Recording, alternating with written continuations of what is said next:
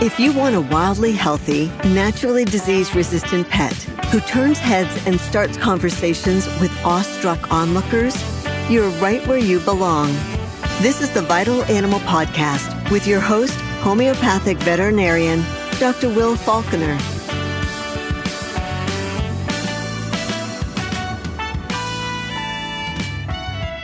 Welcome, everyone. This is Dr. Will Falconer. I'm back with the Vital Animal Podcast, and we are talking about Lyme disease today. A very interesting disease. And I've asked a friend who's a homeopathic colleague to rejoin me. Welcome to Dr. Todd Cooney. Thanks, Will. Thanks very much. Nice to be here. Glad to have you, Todd. Yeah. So, we've got this disease called Lyme that I see a lot of hand wringing about, and I see a lot of conventional veterinarians over prescribing for. I see animals that have a supposed diagnosis of Lyme's when really all they've got is a Lyme titer, and they're getting blasted with antibiotics for a month. Mm-hmm. So, I wanted to get you on just to get your thoughts as a homeopathic vet on what we can say about Lyme as a as a disease, maybe first. It sounds like a, a bit of an oddball. Yeah, I, I think it's right. I think it is a bit of an oddball.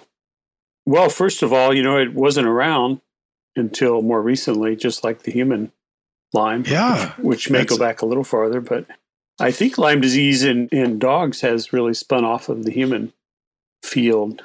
And they've modeled everything after the human model, you know, as far as diagnosis and treatment and uh huh.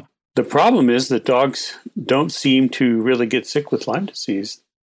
It seems to be a hard, to me, it's a hard sell. I remember back in the homeopathy course, and Dr. Pitcairn said he didn't think it was a real disease of dogs.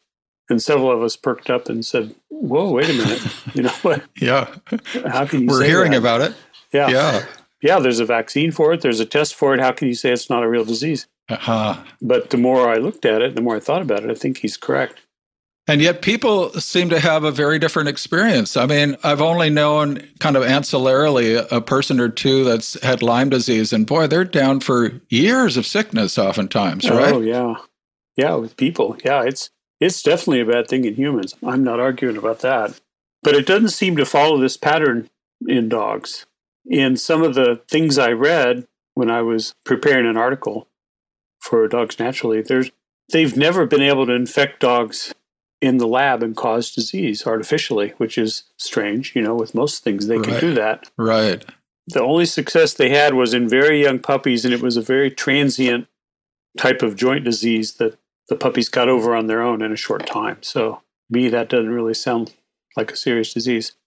And it didn't go on to advance and turn into kidney or heart disease like it can in people, neurologic disease. Uh-huh. Uh-huh. So, it doesn't seem to follow the same pattern, first of all. Interesting. Yeah. Yeah. And so in the past, I've I've said, well, okay, we've got a titer in your dog, and your dog is how's your dog feeling? Is that a question you ask as well? Oh, I do. It's one of the first things I ask. They tell me they're in a panic. You know, the first thing, my dog has Lyme disease. I yeah. go, whoa, wait a minute. So your dog tested positive. Yeah. What are the symptoms? Well, he doesn't have symptoms. He acts fine. uh-huh. He acts like there's nothing wrong. And I say, well, okay let's start there. yeah, yeah, and that's important, right? Let's yeah, let's back up the let's back up the excitement a little bit. Yeah, because the I think the conventional side they do approach it with a fear-based approach, just like they do a lot of other things. You know, so I think yeah. the vets themselves are afraid of it, which leads to transferring that fear to the clients. Uh, afraid of the seriousness of the disease because they know what it does in people and uh-huh. afraid that maybe they won't be able to treat it. Uh-huh. I'm sure there are a lot of vets that think they're successfully treating Lyme disease because they, well, they have a dog with a positive test and they treat him, and then the dog continues to do well with no symptoms. So they assume they've they fixed and it. And does the titer drop after a month worth of antibiotics?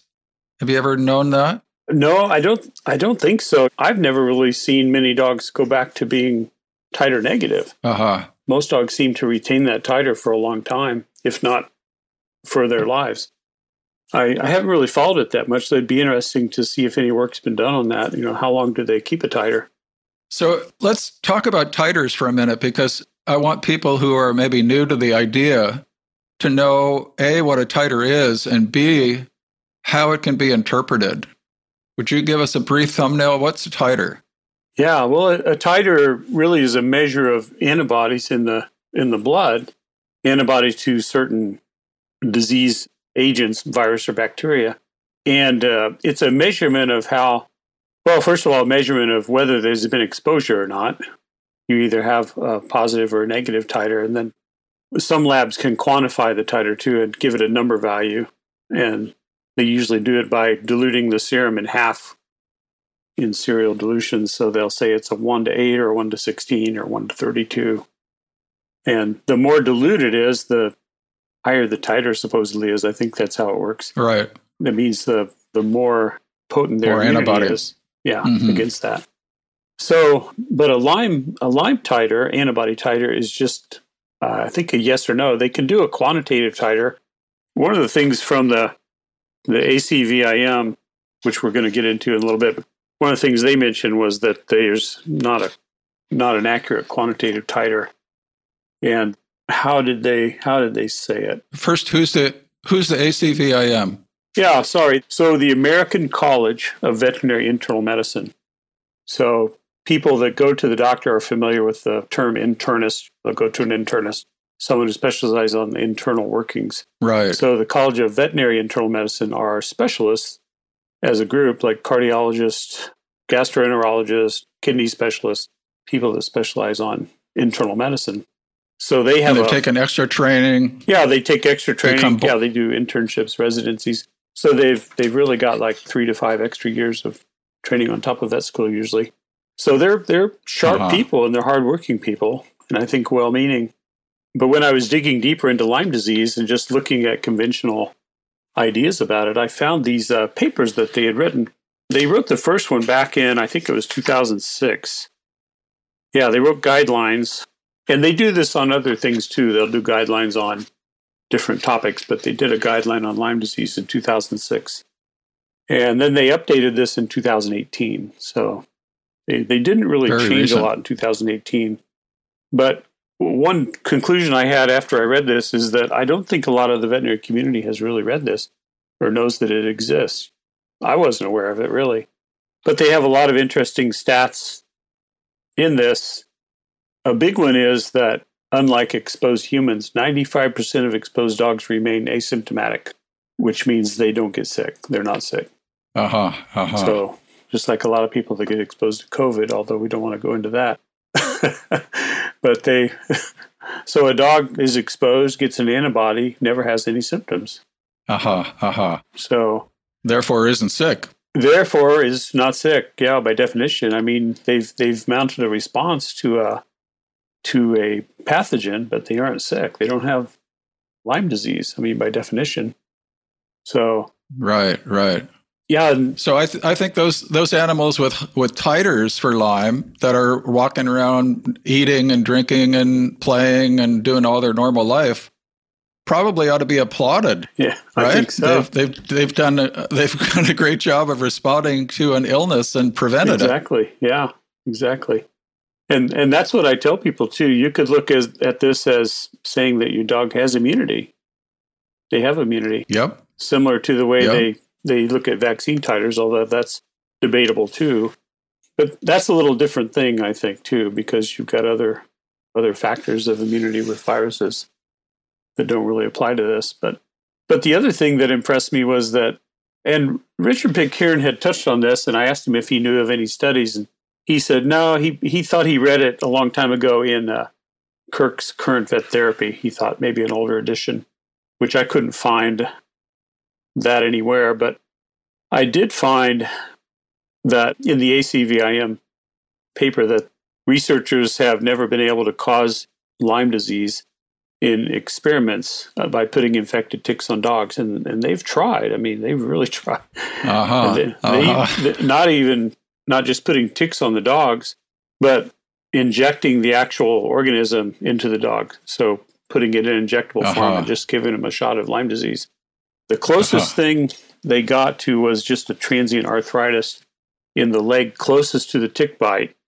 in six to 12 week old puppies. But when they tried this in adult dogs, they couldn't produce the same symptoms.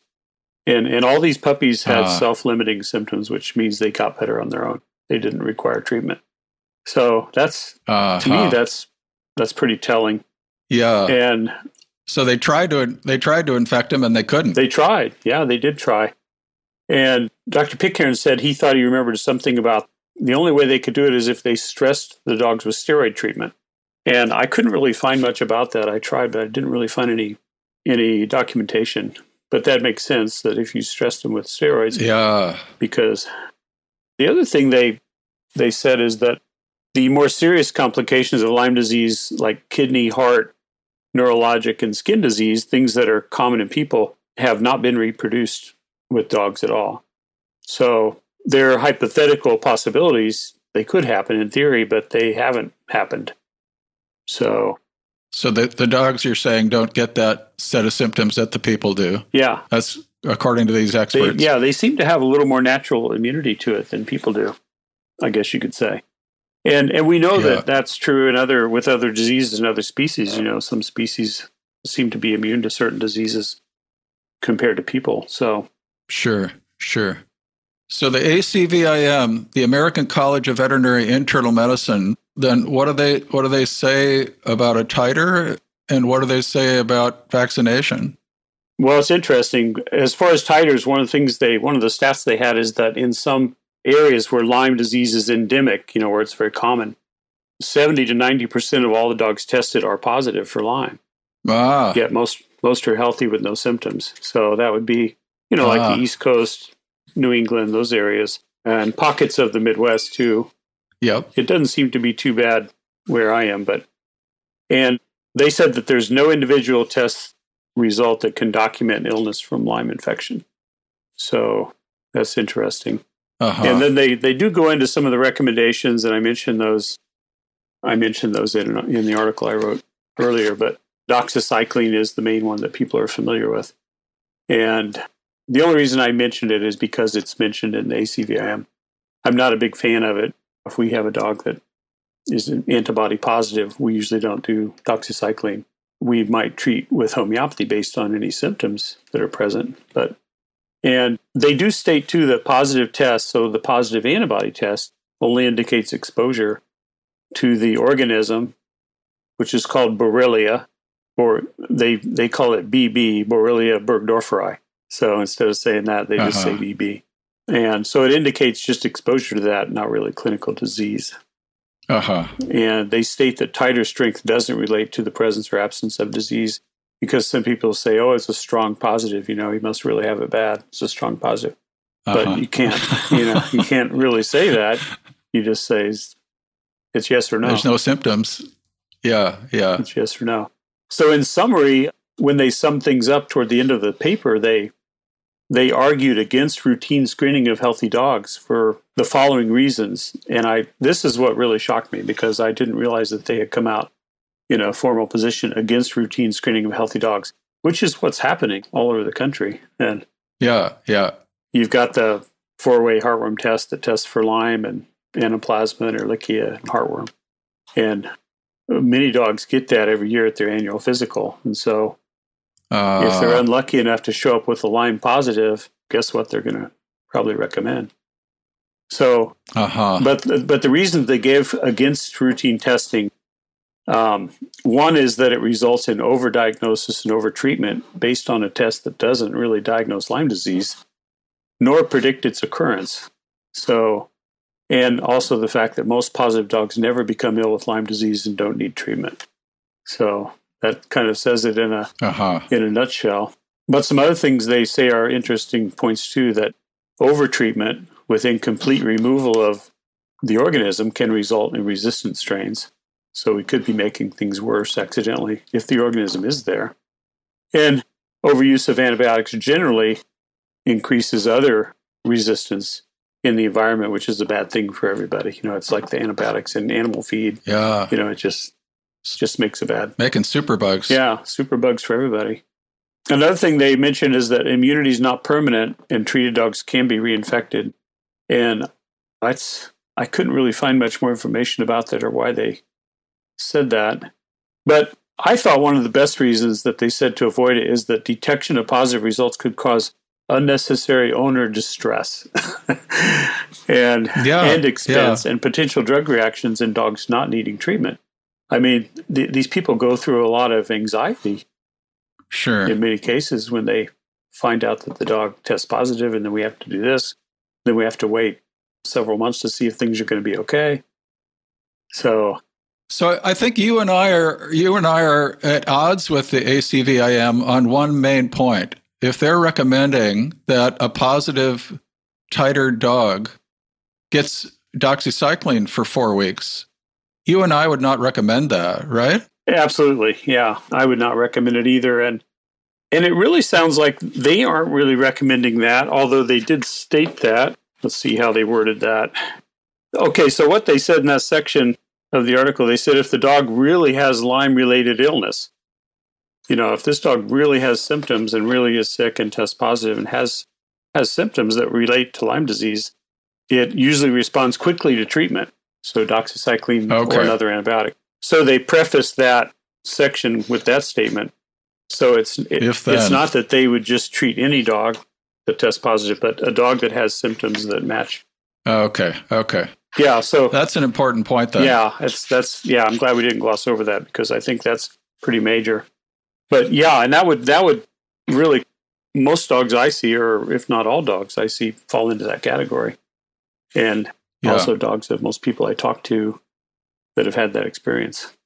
Yeah, the ones I the ones I hear about uh, that write me or post a comment on my blog or something will say, "What do I do? What do I do? I've got this high Lyme test or this this positive.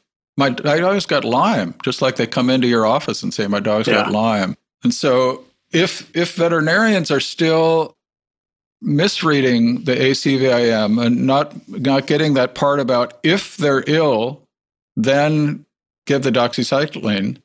We're going to be wiping out a lot of good microbiomes, aren't we? Yeah, absolutely. Yeah, yeah. Because putting a not that it's that harsh of an antibiotic, but when you're doing it for extended periods like that, it, it's bound to have some detrimental effects on the on the animal.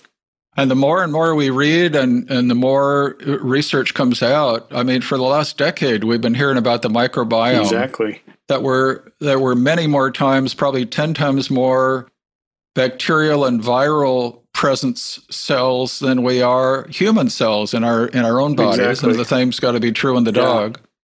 Yeah. We don't want to you know just jump with a with a knee jerk reaction to give a month's worth of antibiotics to somebody who's not sick right exactly yeah i, I think that's exactly right and I, I really think the acvim would agree with that and uh-huh. it might be something that needs to be the veterinary community needs to be reminded of that i've thought of writing a letter to the editor of the avma mm-hmm. a fellow who already isn't very fond of me but I, we we had a we had a little bit of an exchange a few years ago. I wrote an article about how vets shouldn't be vaccinating sick animals, and he dis yes. he disagreed with me. He thought it was no problem. Oh my god! And I said, Oh, oh my well. god.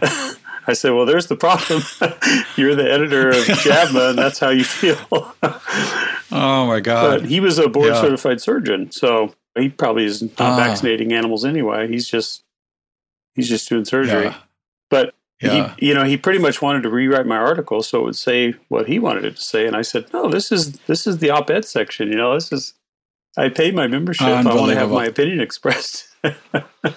Unbelievable. So, I mean, even the labels on every vaccine says "Don't vaccinate an unhealthy animal." Right? They're oh, only for use in healthy dogs, cats, ferrets, it's whatever. Vaccine 101. Yeah, but a lot of times it just yeah. gets tossed out the window, and yeah. So yeah, I think there's a lot of craziness that yeah. you know we have to be we, we have to help our animal owners become aware of these things. Yeah. So yeah, I think so. If someone approaches them in a in a white coat with a stethoscope around their neck and says, "Look at this test. We've got a Lyme positive dog." The owner needs to be able to say, "Well, look at my dog. Is my dog acting sick to you? yeah. She's sure not to me." Yeah. And and this is a, definitely a situation where the owner would have to maybe resist some vet bullying, you know, if there tend to be some bullying. Yeah. Because they do tend to pressure people, I think, sometimes and try to yeah. try to force them into doing certain things. either through fear or guilt or some other emotion. Yeah, yeah. A short term fix I've often offered people for that is thanks for your information. Here's something you can say yeah. to your vet in that situation. Yeah. Thanks for your information. I appreciate your diagnostic work. And we're going to go home and think about this. Yeah. Right on the spot, you don't have to say yes or no. Yeah. You can say, we're going to think about yeah. this. We just want to take a little time, think this over. Yeah, there's nothing wrong with that. And, you know, you can certainly say that to your vet or to your own doctor or your dentist or anyone Absolutely. really that's making health decisions for you. Absolutely. And then the last thing, Will, that I was going to mention before I forgot the at the conclusion it says the majority of the ACVIM members surveyed do not recommend live Lyme vaccination, even in, in ah. even in endemic areas, due to poor efficacy and safety concerns. So I thought that was extremely interesting because you know Lyme Lyme vaccine isn't really considered a core vaccine for dogs. You know, one that every dog should have, like distemper, parvo, and rabies, are probably the most common ones considered that way. But it is recommended for a lot of dogs, though, uh-huh. you know, regardless of their uh, location, their geographic location, their lifestyle, things like that. I've seen little chihuahuas who never left the house that got a Lyme vaccine, and you know oh, things man. like that. Yeah. So yeah. But just knowing that this body of experts, you know, the gurus of internal medicine say we don't recommend this vaccine routinely. So that's important as yeah. well. Yeah. So there's another point for consumers yeah. to say, what's your list of vaccines that you're recommending? No, I don't want this yeah. one. You can make choices about that. Yeah, absolutely. Yeah, so I think people can make an informed decision. You know, the more they know, it it empowers them to be confident yes. about that. And here's board certified experts who've taken extra training saying, we don't think the vaccine's a good idea. I think that weighs in a lot. I think so. Yeah. That's just not a couple of holistic vets saying it like yeah. You know, we we know vaccines can be damaging. Yeah. This is the experts. Yeah, exactly.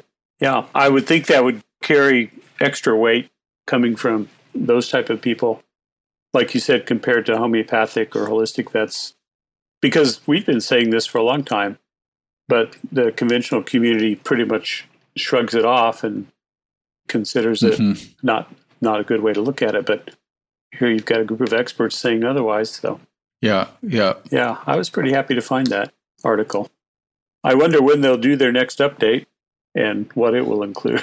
Yeah, I mean, if they if they updated from 2006 to 2018, and and this is their final that you're that you're sharing with yeah. us on this episode, I think it's it's unlikely to change. It yeah. sounds like they're not whitewashing it and saying we're just going to be safe and treat everybody that's got a positive titer, nor are we going to recommend a vaccine that we find is neither safe nor efficacious. Right. Those are the two words that are everybody ought to ask about a procedure of any kind. Does it work? Mm-hmm. And is it safe? Yeah. Right? Yeah, that's right. Or is it necessary? Yeah. So that's been really enlightening. And you and I, I think neither one of us have seen a bunch of Lyme sick dogs. And it kind of harkens back to the argument of the germ theory versus looking at something else called the terrain. Mm-hmm. So, are you thinking that's maybe what's keeping most of these dogs from getting sick? Is that they've just had a healthy terrain, healthy enough to withstand this? Yeah, I think that's probably it. Yeah. And I think, you know, there must be something about the dog in general that makes it a less likely host for this disease, less susceptible just as a species. And uh-huh. That they're not sure about cats. Not much work has been done in cats, but it's more of a minor concern, I think, with a lot of folks.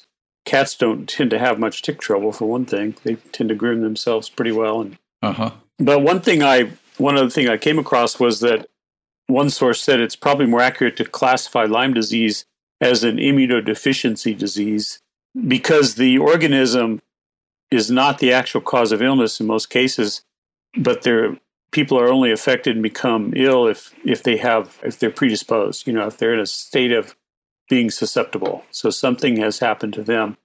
As homeopaths, we would say that they have a chronic disease that's made them more susceptible, and then they fall ill to this disease. And this this writer said an interesting thing. Said other examples of immunodeficiency diseases in dogs are uh, parvo and kennel cough.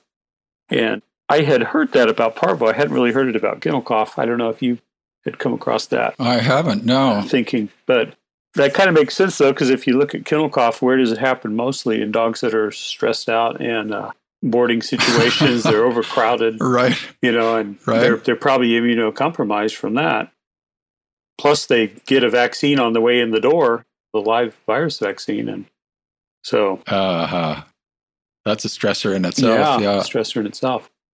So, and you you've done a lot of work with parvo. So, how did that when you heard that that's also an immunodeficiency disease, did that resonate with you? Yeah, I think so. I think so. And I think it fits, you know, it fits what we've seen in practice where the majority of dogs that get sick from parvo have, have been vaccinated.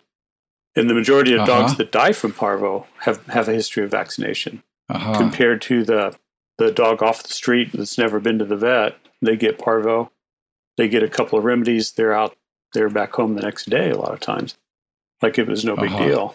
Uh-huh. So I'd much rather treat an unvaccinated dog than a vaccinated one any day. yeah, yeah, yeah. They're healthier. And the vaccines themselves, I think, don't we know some of the fractions of the vaccines are immunosuppressive? Oh, absolutely. Themselves? Yeah. Yeah, I think they've yeah. shown that, you know, the immune response really takes a dive. In one or two weeks after the vaccine, they become more immunocompromised in general. Uh-huh. And uh-huh. and so well, we're seeing it now, I think, with COVID 19 vaccine, although this is a different situation. But, or even after a flu shot, a lot of people have had that experience. They get a flu shot and they get sick or they get the flu like a week or yeah, in yeah. the next week or two. They, right, and they think, oh, I guess it didn't work, but it may have contributed. Yeah. Dropped your immunity and got you sick. Yeah. We'll we'll see it in puppies a lot. I think after vaccine, right? Oh. It, isn't isn't it common to get yeah. uh, like coccidia or one of those diarrheal diseases after a puppy shot? oh, shot? absolutely, yeah. Or or yeah. you know they'll actually break with parvo a lot of times in in the week week or so following one of their puppy shots. That's a uh-huh. that's a real common scenario. Uh-huh. Yeah. Uh huh. Yeah. So, but it'd be interesting. So just a just a mm-hmm along those same lines, you mentioned the steroids earlier. So if your animal's on prednisone for some reason or some other form of steroid, that's a, an equivalent immune suppressor to having stress, like ongoing stress, being locked up in a kennel and barking dogs all around, or yeah. and cold weather stress, or whatever it is that stresses you. That brings the cortisol level up and drops the immune system yeah. down. Yeah, absolutely. I think you could say that. So dogs that are on long-term medication like prednisone, they probably are living in that state of stress or borderline immunosuppression, immunodeficiency. Yep. So, yep. Yep. Yeah. Interesting. It's a good point. So, so to wrap up, I think we're on the same page. It sounds like that if you've got an animal who's healthy and well and comes back with a Lyme titer that's positive, and they say, you know, that means he's got Lyme. We better treat this dog. You have every right and every common sense on your side to say, wait a minute, I'm not going to treat this animal. Look at him. He's well. Yeah. Yeah, I think you'd be, Agreed? you know, well within good reason to do that. And yeah, really, I would just walk away from that situation, yeah, and say, I want to think about this, and then just not do it.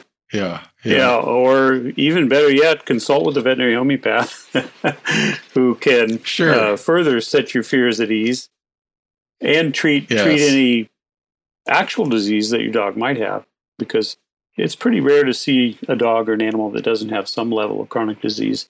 So most of them can benefit from homeopathic treatment just just like we can. Sure, and, sure. Yeah. Yeah, that's been my go-to recommendation. Yeah. Yeah. And that's that's how I first meet a lot of people is over a positive Lyme test. And, you know, the worry and the fear uh, that accompanies that. And they, they find me somehow or, or someone points them to me and we, we talk about that. So I love that because it's like other, you've helped someone else get out of the woods and yes, know, exactly. find a good path. You know, they're lost in the woods until then looking for answers. And exactly. I know because I've been there myself and it's, it's not a fun place to be in that state of fear. Yeah, yeah, or or just yeah, you know not yeah. not sure what to do, looking for answers, trying to find some guidance. Right. Yeah, a lot of that back in my conventional days, where you know it was pretty much just sure. book, book approach, and it just didn't feel right a lot of times. There was something about it that didn't quite resonate with me. And now I know why. I think I was meant to do homeopathy. uh-huh. Yeah, yeah. So much more fulfilling. Oh, yeah, yeah. Well, thanks, Todd. I, I think this has been a really interesting topic, and I think it's going to help a lot of people realize that titer does not equal disease. If you got a positive titer, you don't need to give an antibiotic for a month. And the final thing I think, Todd, is what about vaccines for Lyme? Yeah, I, I'm not a fan at all. Of course, I'm not a big fan of most vaccines. The only vaccine we even use in my practice right now is the rabies vaccine. That's only because it's legally required. And we use it sparingly. I mean, we don't give it to animals that are sick. So Right. We'll write waivers and postpone it for those animals and try to work on their level of health. But yeah, as far as Lyme disease vaccine, you've got a vaccine for a disease that's not really proven to be a, a real threat to dogs. It doesn't seem to make dogs sick. And they're, you know, even in experimental settings, they can't cause a disease in the dog. And also, the experts, the ACVIM experts, have said it's not safe and it's not effective. So I think that's three strikes and you're out with that vaccine. yep. Yep. If they're not recommending it, I, I don't know how your vet can stand up to that. So exactly. Yeah. I think you're well within your rights to say no yeah. to that one. Yeah, it's pretty hard to say that as a general practitioner, you know more than the experts. I mean, maybe that's true in some situations, but I think it's kind of an arrogant position to have. Yeah, yeah. Yeah. Well, thanks ever so much, Todd. I appreciate you coming on and clearing the air on this Lyme yeah, business. My pleasure. Uh, it looks like we've got a disease that's not a big one to worry about. Yeah, I would say there are many other things that are better to worry about. or maybe it's better not to worry about things in general. In general. Yeah. Just take positive steps, get some good food in that that's bowl, right. and keep that terrain healthy. Keep that yeah, animal I, I always healthy. encourage folks to learn as much as they can about nutrition and just about managing stress, you know, in the in their own life and in their animals' life because yep. they really feed off of our stress. There have been some studies recently that have shown that that's true. And so yes. I always suspected it was the case, but now they're documenting it with some real science. So that's interesting. Uh huh. Uh huh. Yeah. Perfect. So, all right, everybody. Well, that's another episode, and we will see you next week with something new and interesting. So, stay tuned. Remember, you can subscribe to Vital Animal Podcast at Apple Podcasts or wherever you listen. And we will look for you on the next time around. Thanks, Todd. Yeah, thanks so much, Will. It's nice talking with you. Bye for now.